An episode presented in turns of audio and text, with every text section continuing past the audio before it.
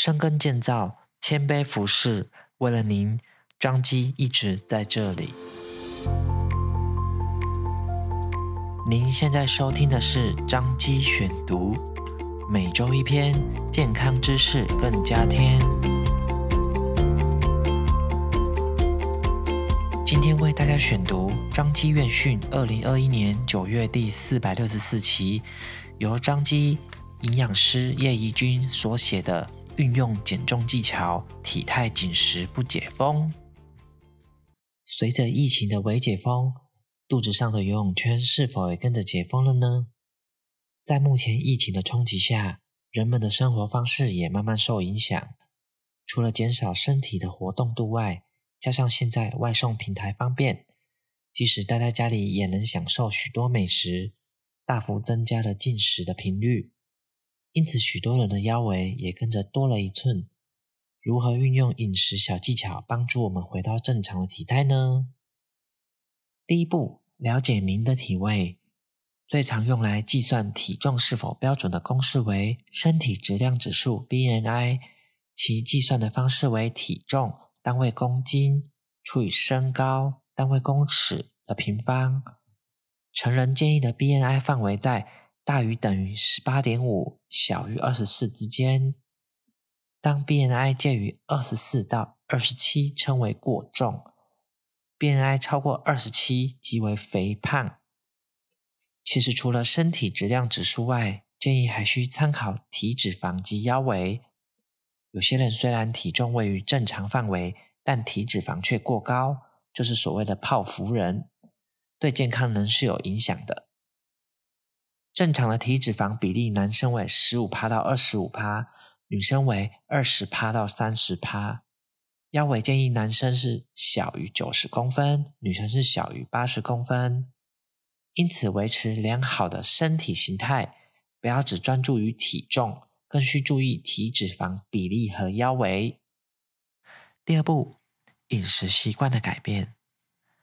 饮食习惯应从小开始培养，营造一个健康的饮食环境很重要。选择原型的食物，能够吃到最原始的味道，也可避免过度加工而破坏营养素。避免食材单一化，可广泛摄取不同类型的营养素。除了食材选择外，吃东西减少调味沾酱的使用，避免重口味的习惯，可减少来自酱料的热量，并避免水肿。养成多喝水，水分足够能帮助我们新陈代谢。每天建议喝水量为三十到三十五毫升一公斤。第三步，避免饮食踩雷。复合式食品往往是最容易踩雷的食物。通常复合式食品在制作过程中会加入较多的油脂及糖，除了热量高之外，食品添加物也比较多，比较容易导致肠胃道好菌菌丛的破坏，降低新陈代谢。且精致加工的食物所含的纤维量较少，较无法有饱足感。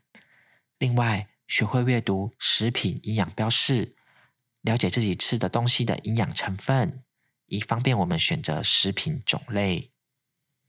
第四步，善用不同饮食模式。现在资讯发达，网络上或书上的减重方法百百种，但不论是时下很夯的低糖饮食、一六八断食法、代餐法，还是二一一餐盘等，建议在执行体重控制前，可先询问营养师或医师。才能够找到适合自己且不伤身体的减重模式。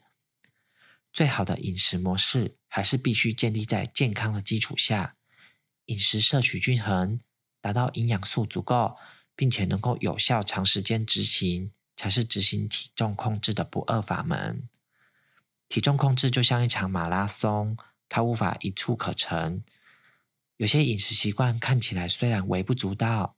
但是每一天的积累，却能帮助我们达到理想的体态，且饮食、运动及生活习惯三方缺一不可。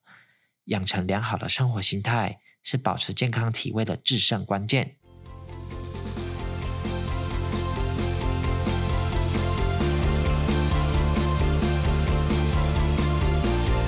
谢您的收听，温哥台语半年哦。欢迎大家去收听哦。